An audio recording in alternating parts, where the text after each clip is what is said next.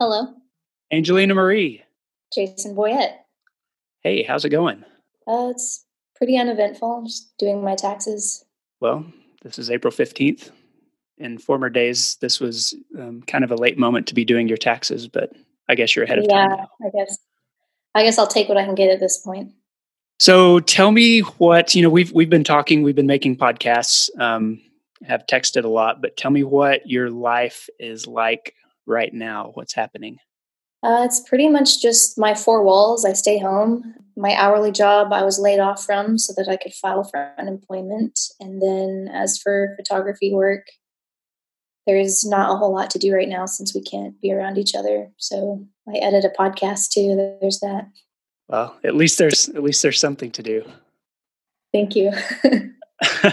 well, thank you um, I'm I'm spending a whole lot more time on this podcast than I was on the previous one, so it's kept me busy. I hope it keeps you a little bit busy. It um, gives me something to do. Yeah. So you are you are single. I, I, I guess we'll let listeners know that. But what's it been like? You know, being a single person living in a home by yourself. Uh, I've definitely gone stir crazy. I'm doing pretty good. I'm very lucky to have such a good community of friends that I can reach out to, but there's, you know, there's days where I'm mostly in bed or just sitting on the couch and then there are other days where I feel great and I go outside and I really enjoy my time off, but financially it's definitely a huge struggle. Um, getting the unemployment, it still hasn't gone through that's been a complete nightmare. And then I've also applied for an SBA and a PPP loan just to see which one comes first. So until then, it's definitely uh, it's a little tight. Tell me about your experiences trying to file for unemployment. I mean, has it been like other people have said, dozens and dozens of phone calls trying to get in? Yeah, I one day called 135 times before I got through, and then it told me it couldn't help me, so it hung up on me. I've done the online application and that messed up, so I had to get a hold of someone else who could get a hold of the state.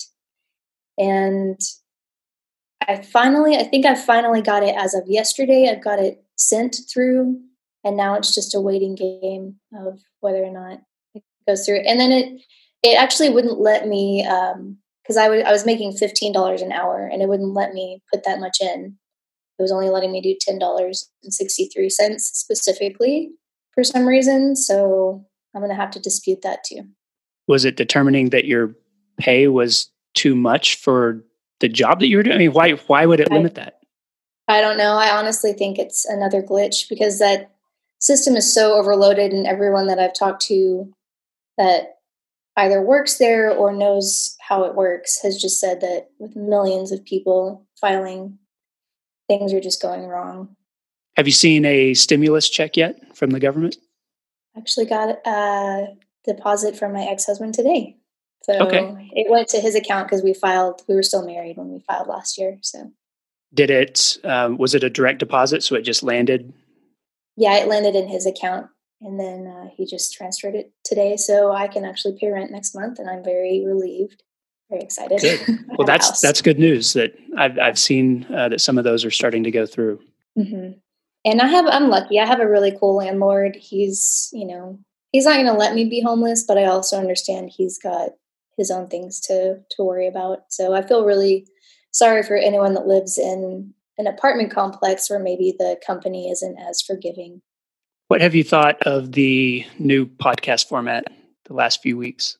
I think it's given us a lot of insight as to where people in our community, whether they're business owners or you know authority or anything like that, where they're struggling, where they're succeeding, where they need us to help them.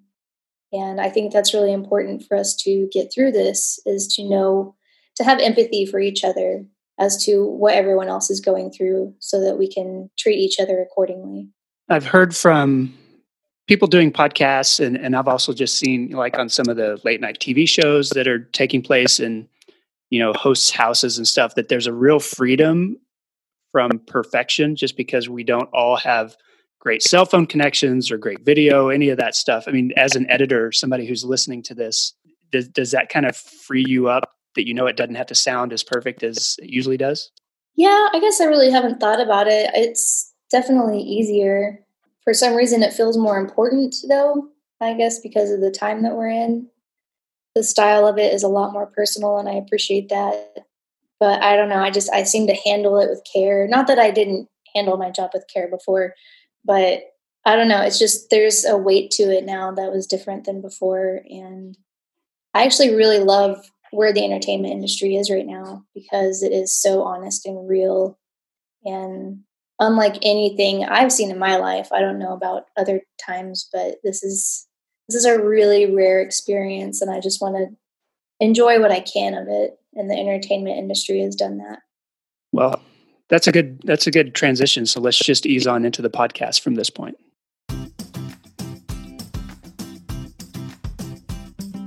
Hey Amarillo, I'm Jason Boyett, and you're listening to Hey Amarillo, the interview podcast featuring some of the most interesting people and stories of Amarillo, Texas. This is chapter 9 in a temporary reformatting of the show. With the COVID 19 coronavirus having dramatically impacted our daily lives, I've switched up how we do this podcast. I've been documenting what that looks like for members of this community.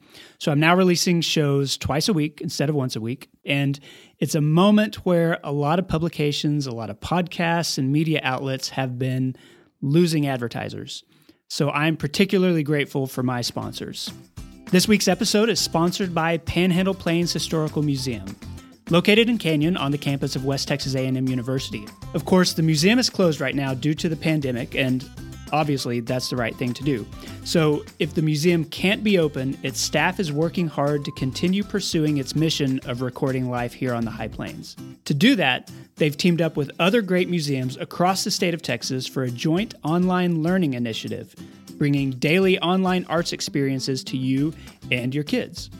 So if you've got kids at home who are bored, who need stuff to do, who have finished their schoolwork, check out the museum's Facebook page and you'll find creative activities, introductions to specific artifacts and exhibits, and everything you might do on a field trip to the museum, but which you can now do at home. And in an upcoming series, staff members will be showing off their own curated collections of art and artifacts in their own houses. When everything reopens, Panhandle Plains wants you to come to the museum. They want you to show up in person. But until then, they're bringing the museum to you. Learn more at panhandleplains.org and follow the museum on Facebook at Panhandle Plains Historical Museum. One more thing.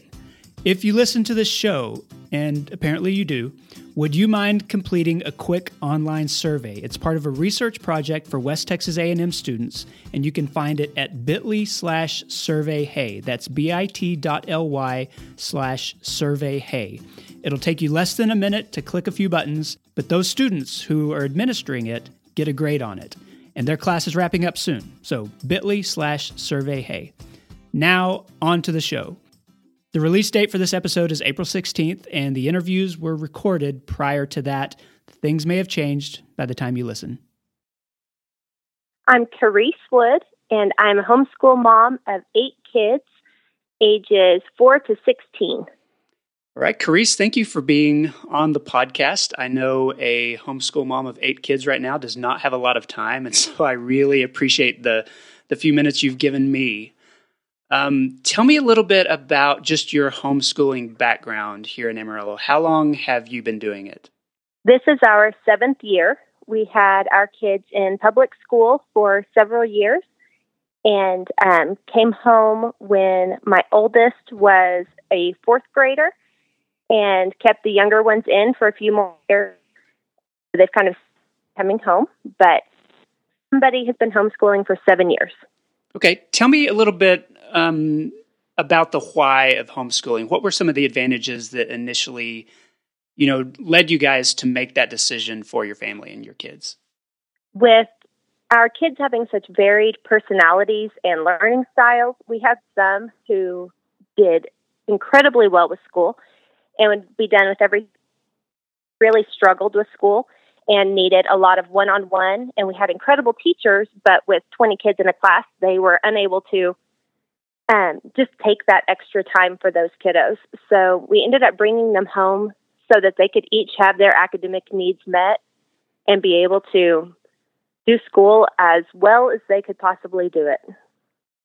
Okay, overall, I mean, looking back at the past few years, do you feel like homeschooling has been a good decision for your family and, and for your kids' education? We have really loved it. Um, the first year was a challenge, and there was a lot of tears on both sides, mine and theirs, yeah. as we tried to navigate coming home and figuring out what that looks like. But after we got used to it, we've all really enjoyed it. Um, it has helped with conflict resolution with my kids. They no longer can go to school and disappear for eight hours. And because we are together more during the day, they are forced to work through some of the issues they have. And that has strengthened their relationships to be able to work through those things. It has given our fle- family a lot of flexibility for vacationing, um, special trips that we've done together. For example, whenever we studied Texas history, we went and took a trip to Austin and San Antonio and visited the Alamo. And so we were able to do more things like that that we would not have otherwise been able to do. It's given us the opportunity to individualize for each of our kids, to give them extra help if they need it, um, an extra challenge in school if they need that, or even extra sleep if they're not feeling well, or um, just life is hard sometimes. So it has allowed us to individualize their educational experience in a way that that they get what they need when they need it instead of having to do things on a set calendar that may or may not accommodate them. Okay, and I know that you know you mentioned going to the Alamo and, and vacations, and those are obviously things that your family can't do right now due to staying at home. So tell me, does does homeschooling right now look different from what it was for you a couple of months ago before the pandemic? I mean, has the virus changed anything for you?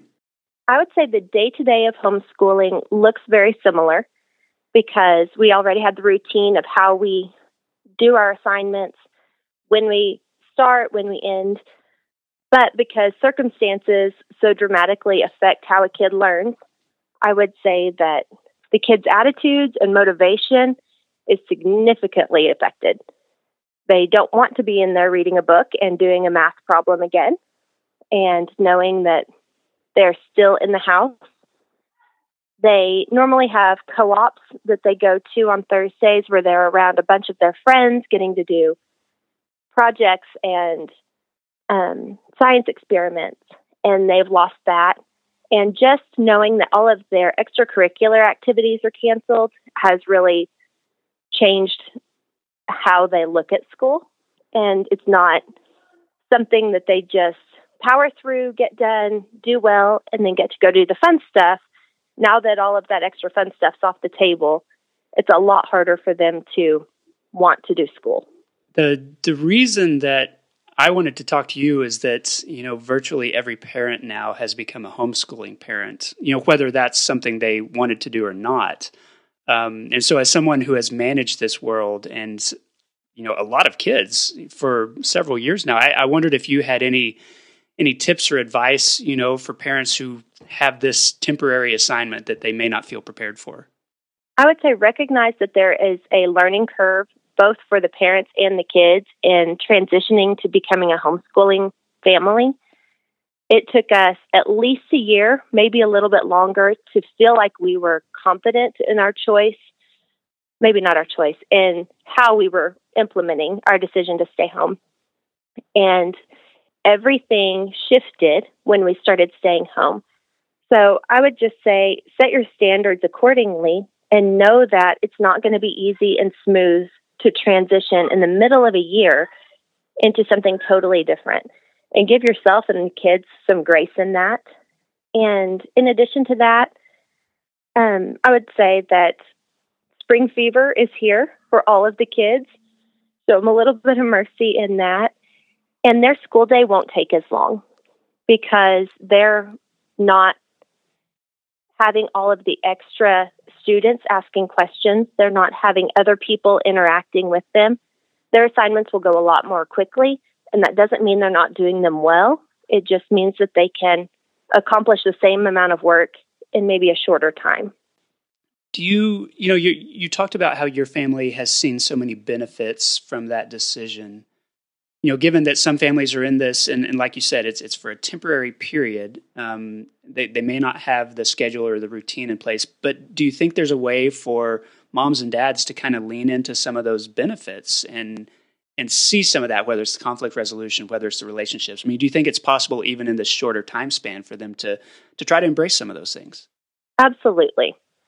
I think that anytime your family comes together with a set goal that you're all working towards, whether it's accomplishing your schoolwork or if it's strengthening the relationships during the time, then that's absolutely achievable the kids are loving having parents home more. I know just from other parents I've talked to that kids are really enjoying having their parents home from work earlier in the day or home all day. And it's providing opportunities to have conversations that may not have otherwise happened, to play games, to discuss hopes and dreams for the future, places you want to travel. And all of the time that we as parents often wish we had before our kids leave home that is overtaken by all of the mundane tasks we have to do. I feel like now we've got the opportunity to do those things with our kids that we may not have otherwise gotten to do. And so I absolutely think during this time that there are so many benefits, even if it's only for a few weeks or a month, that the families will get to reap from this time.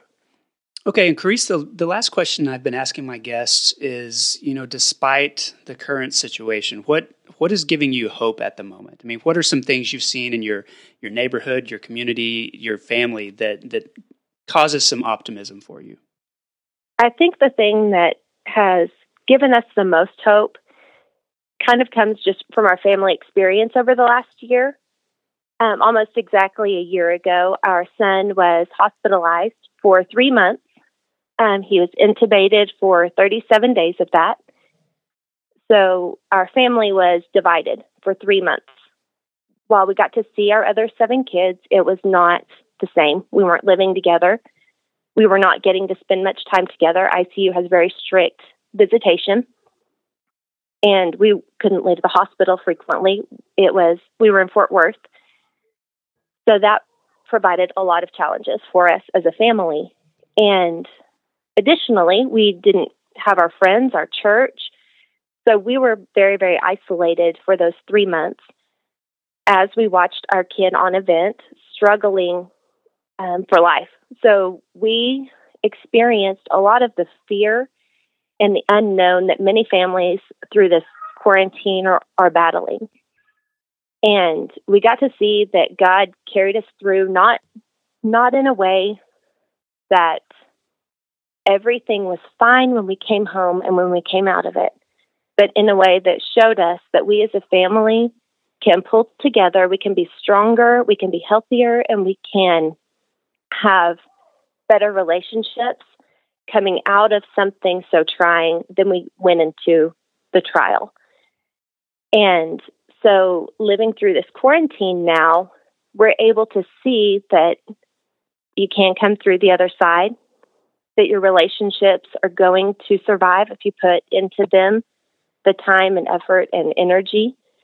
And we're able to see that our friendships and our relationship with God are changed forever.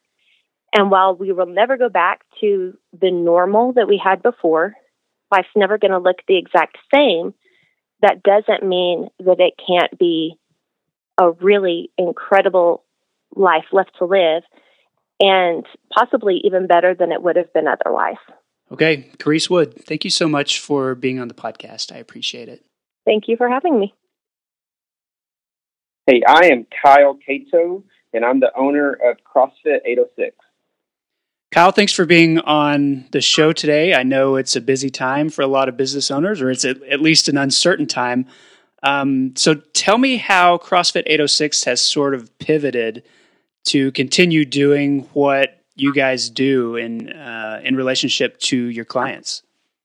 So a while back, um, I invested in some really good coaches, and we invested a lot into our business by adding on to the gym, um, trying to grow some certain programs. Um, everything was going great. Uh, seeing a lot of new faces, a lot of new families, and um, then COVID nineteen snuck in, forced us to close our doors. Um, because of that, uh, because of knowing what was going to happen kind of a couple weeks ahead of time, uh, we put together a plan. Um, we were able to stick to that plan, and um, starting week four, we have seen a lot of our members continue to move um, in new ways. Um, we have uh, we've been closed for a full three weeks now, starting week four uh, soon. Um, we have developed a way through uh, a software program called Zoom to keep our coaches um, coaching our, our members in uh, group fitness. And that is what's working for us. Uh, we had a plan to uh, lease out some of our equipment. Um, we had our members not charge, not pay us anything. There was no charge for this. We just had them agree to, uh, you know, to return it a few days before we open.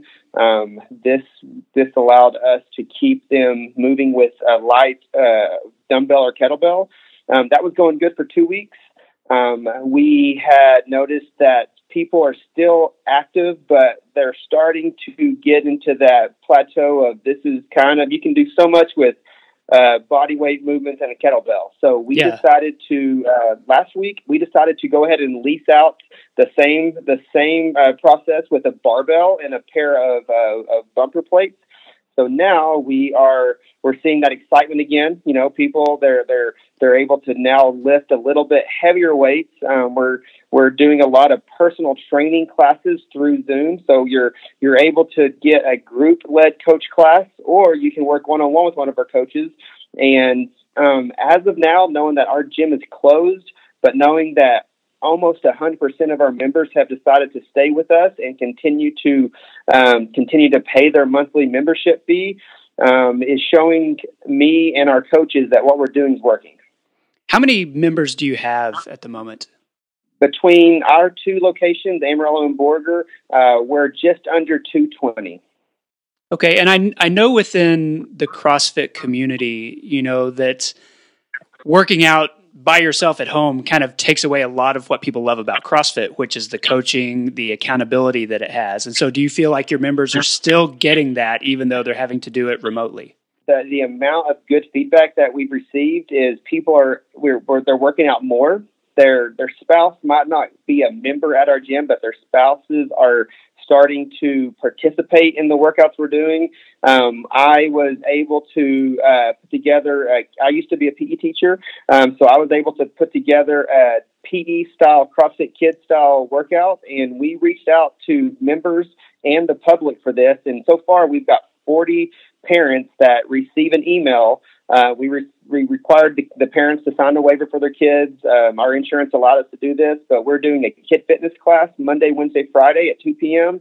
So we've got 40 parents, and there's a couple of kids that have two or three brothers and sisters. So we've, we've got about 70 kids doing that with us. So um, when it comes to the fact that we're offering more uh, more class times, we're offering a personal training and group fitness and we've only lost 17 of 220 people. We're doing something, and people are liking it. Tell me about the impact on your instructors. You know, they're going from you know being in a large scale group coaching environment to now coaching to a camera or a phone or something like that. How have they adapted, and, and what's that like for them? We have had a plan from the very beginning, and it has been amazing to watch our coaches make fitness fun for a group of people that are in different rooms. They're at their office, they're in their backyard, but we have we have made it work, and we're going to keep making it work. Um, a while back, we put together our vision and our values, and it was fun family fitness. That's our vision, and to know that we are now reaching families in a different way um, through fun fitness, it's it's really been a great thing to watch our coaches um, perform what they're good at even though we're not in the same room with our members. Cal, one of the things I've I've heard some some small business experts talk about is the idea of crisis renewal. That when you you go through a moment like this, you have to adapt and change the way you do things. Sometimes you come through on the other side stronger in certain places or with some fresh ideas. I mean, looking forward to when life continues as normal. I mean, do you, do you feel like any of this you'll have learned something or you'll be able to implement something new with with your business? So I have seen our gym being a being a, relationship based business. Um, we've been able to make impacts with uh, with your brother's ministry. We have partnered with a ministry called Twenty Five Thirty Five Water, who provides water for for uh, Uganda, Africa. Uh, we have seen uh, what we can do through the family style of uh, approach that we offer.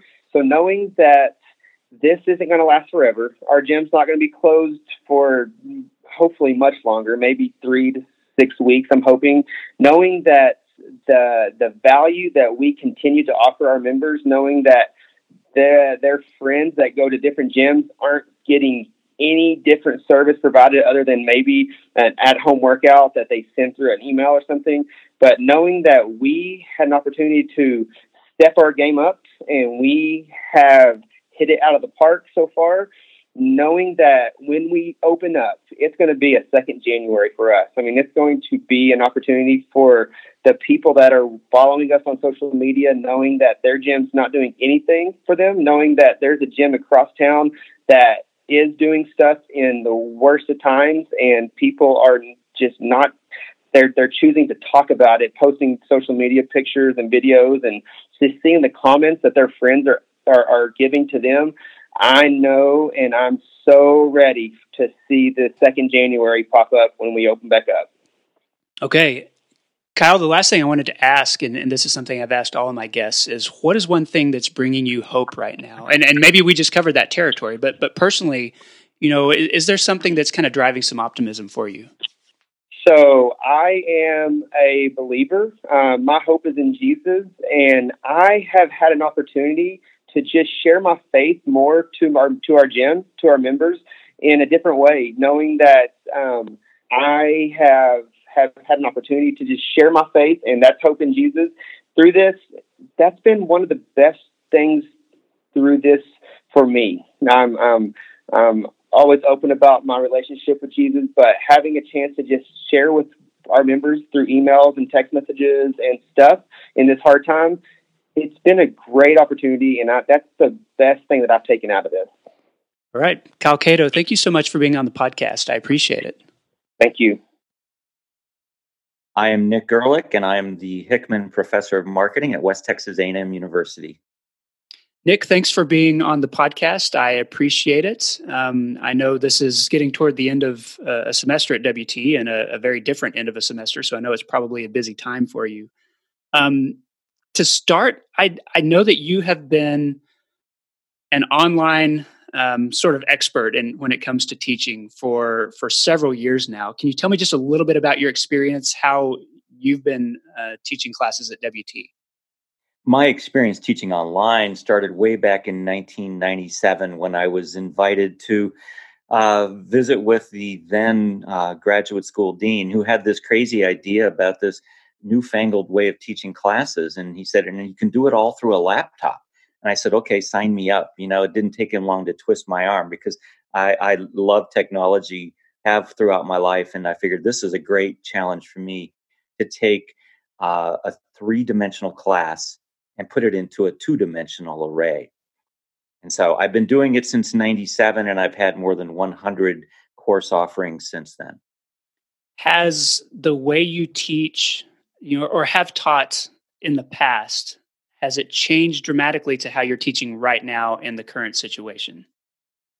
Yes, it has changed considerably and it continues to evolve. Uh, in the early days, everything was text driven. And so it was just static HTML pages and um, and you know wonky dial-up chat rooms, uh, which in the early 2000s evolved to podcasts. Believe it or not, because they were popular 15 years ago, mm-hmm. and I did my time with them.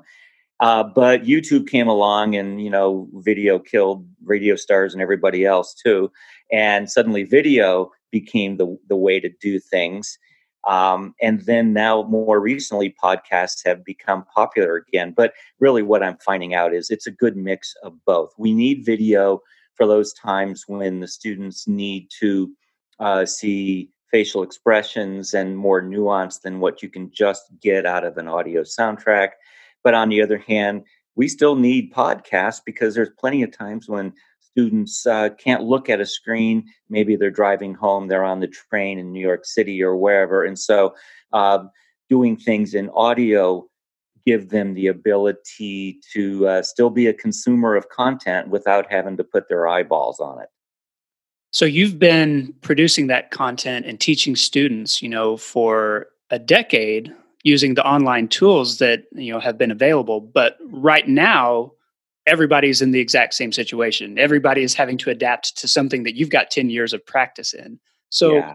you know, what kinds of things are you seeing like at at this very moment, whether it's with your students here, with some of your colleagues at WT? I mean, what are some of the challenges that they're dealing with? You know, that, that really wasn't a big deal a month ago or two months ago?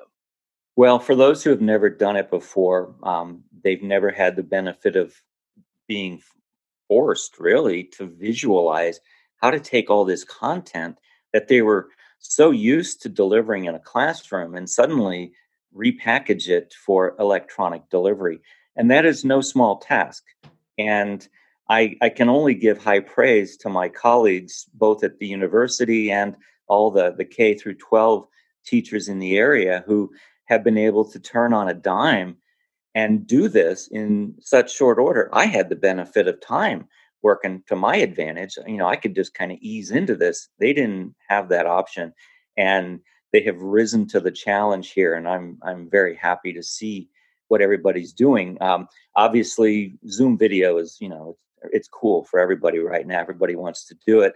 Um, I haven't done any Zoom videos in my class because I'm I'm of the opinion that an online class really needs to be asynchronous, um, meaning that I don't need you to be somewhere at one o'clock, Jason, because that may not work for you anymore. you know, mm-hmm. it may not fit into your work style, your lifestyle, and all that. And so I have kept everything uh, throughout the pandemic uh, totally asynchronous. I just put things out there, whether it's audio, text, video, whatever, but nothing is live.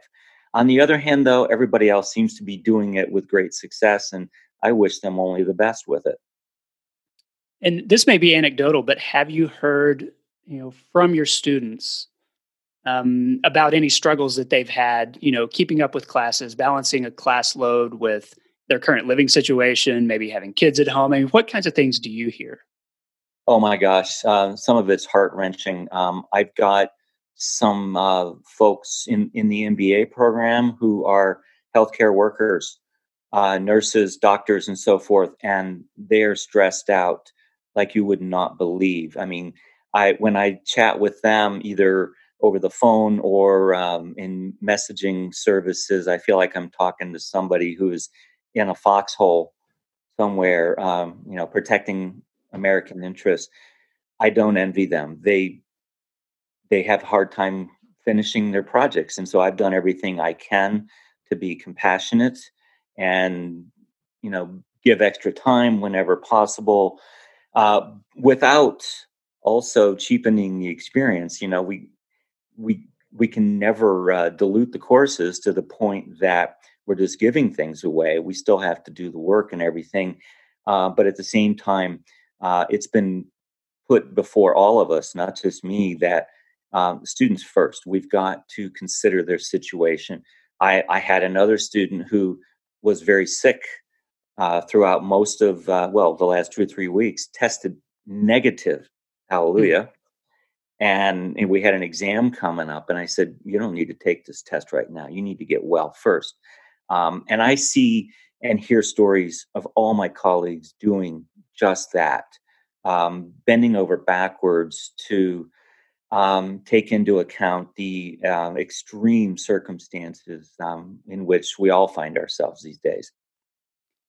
Nick, one of the things that you know we've we've known each other for quite a few years, and that I've always appreciated about you as a marketing professor is that you are are always very forward thinking. You've always embraced technology. You're always thinking about the future and its impact on, you know, what you teach. And I, I know that with a lot of your students, you know, you've been posting regular essays and blog posts about the pandemic and the things that they need to be thinking about um, and, and kind of forcing them to grapple with some of these issues and what it might mean for the future. So, talk to me about some of the conversations that you've been having with them and, and some of the things that maybe uh, you and your students have been discussing as, you know, what's the world going to look like on the other side of this?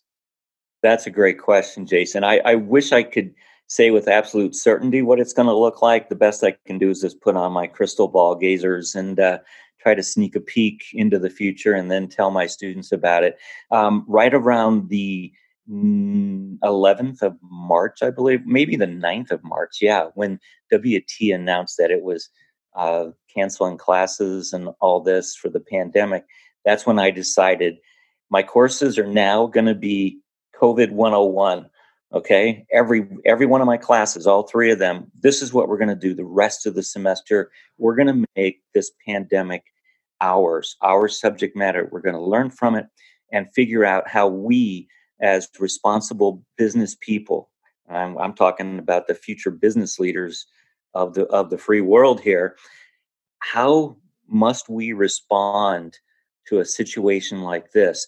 You know, it's one thing to use case studies as learning material to simulate.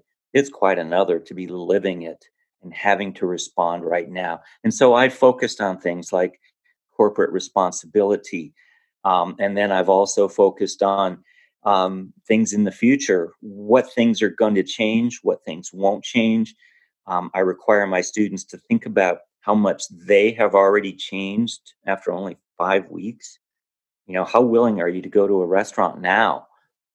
You know, after five weeks, you know, something that we all took for granted all the time.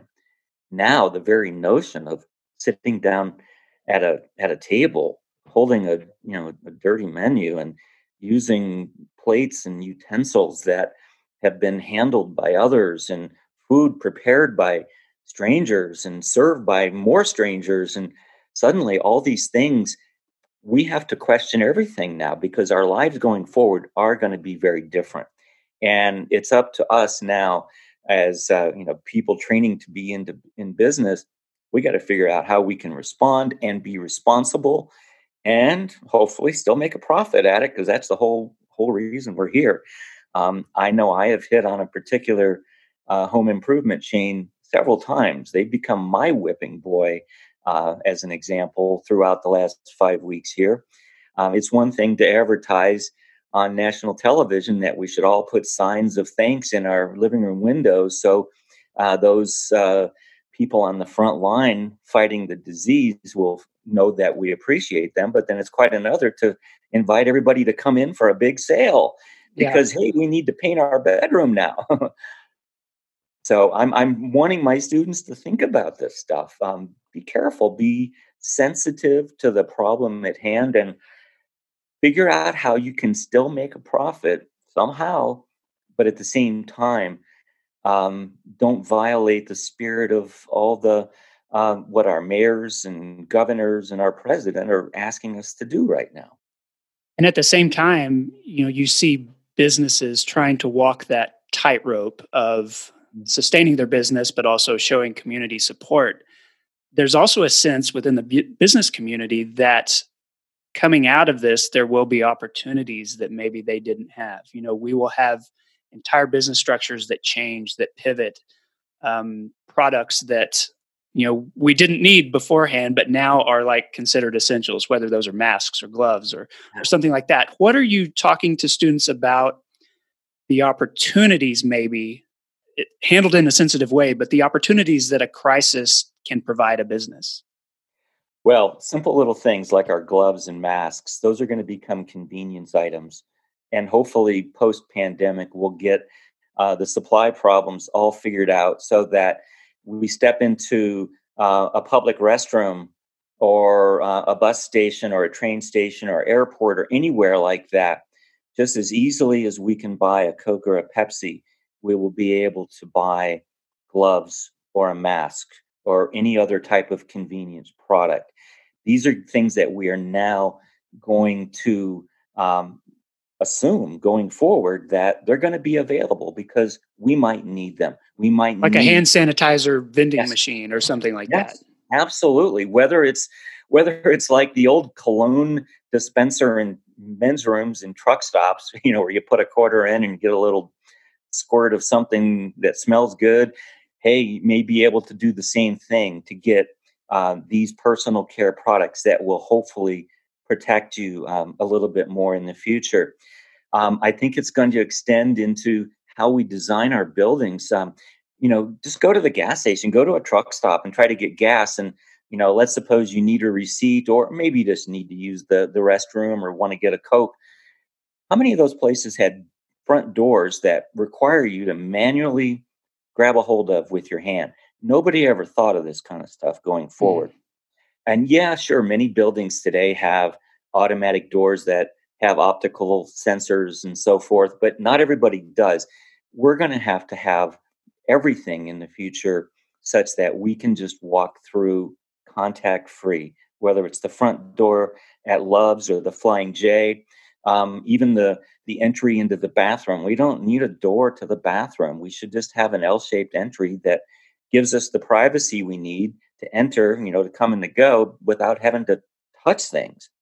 And so that's going to be a big difference going forward. Um, maybe it gets as sophisticated as, you know, at our office doors, we've got a retina scan or just a tap uh, with an ID card, just like, uh, well, that gets into payments, but it's the same kind of idea where we don't have to actually touch something with our hands. And so the more that we can do like that, the better off we're going to be. And if I ne- could give you just one simple example, it would be the Amazon Go store that's in prototype on the West Coast. It's a prototype supermarket in which you walk in and you get your groceries and leave. And the whole idea is to be contact free. Uh, the first thing you do when you step in is activate an app. So you've checked in. Uh, the sensors in the floor instantly recognize your footprints, so they're following you electronically. And then you're putting things into your basket. The store is so high tech that it knows exactly what you just put into your basket. And when you're done, you just walk out the door. You never interact with any kind of a payment system. You don't have to interact with humans. You don't have to touch anything other than the product that you put into your basket. Um, a year ago, that seemed really far fetched. Now it seems like a pretty good idea. Yeah, you you mentioned the office place too. I mm. I imagine that a lot of office workers are discovering now that they can get their jobs done without having to actually go sit at a desk in an office, you know, in some rented facility. Do you see, you know, some businesses or, or maybe the commercial real estate market, places like that, starting to see a change in how many you know public facing businesses or even private businesses thinking that they need to have this much square footage for workers. I think we're going to see corporations rethink the corporate campus really soon. Um, when it comes to building new facilities in the future or even renewing uh, um, uh, agreements you know that they rent or whatever um, they're going to think smaller because they don't need to have all these people together. Yes, there's the social aspect and and all the good that comes from that, but at the same time, we've just learned through the last 5 weeks that we can do pretty much all of this from anywhere. And I know I've been preaching this for a long time since because I've been teaching online for so long. I work from everywhere. It doesn't matter where I am. Um, right now, of course, I'm at home. I can't hop in the van and go somewhere and and then log in later from a Hampton Inn. I'm logging in from home like everybody else is now. But the point being that remote working is something that its its time has truly come.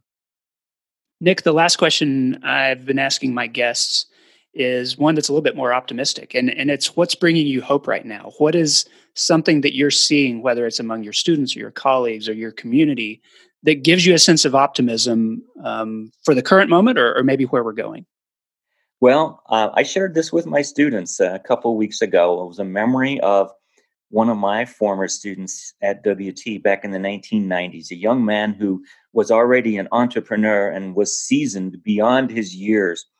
And I was teaching the class about the fabled SWOT analysis, SWOT, strengths, weaknesses, opportunities, and threats. And I was trying to give some examples. And this young man sheepishly raised his hand and said, Dr. Gerlich, isn't it true that behind every threat is a golden opportunity? And I said, Wow, that's very profound. Why don't you teach the class? Because you just said the best thing that's been said all night.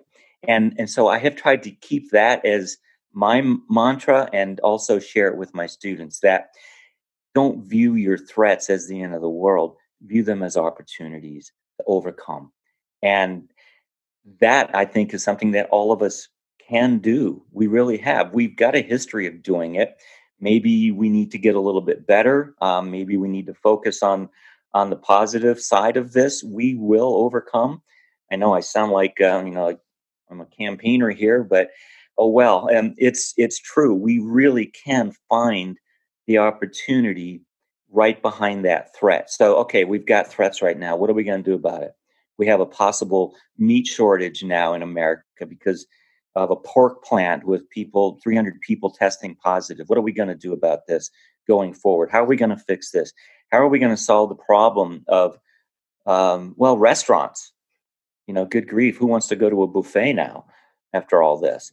How do we solve this? What what's the solution to this new threat? Does it mean we just go out of business? No, we don't go out of business. We fix the problem because people still want to eat. We have to eat. And we still like to go out to eat because it's fun to let somebody else do all the work. So we just have to f- find new ways to think about old things and do as my very prescient student said 25 years ago find the opportunity hiding behind the threat. Okay. Nick Gerlich, thank you so much for being on the podcast. I appreciate it. Thank you, Jason.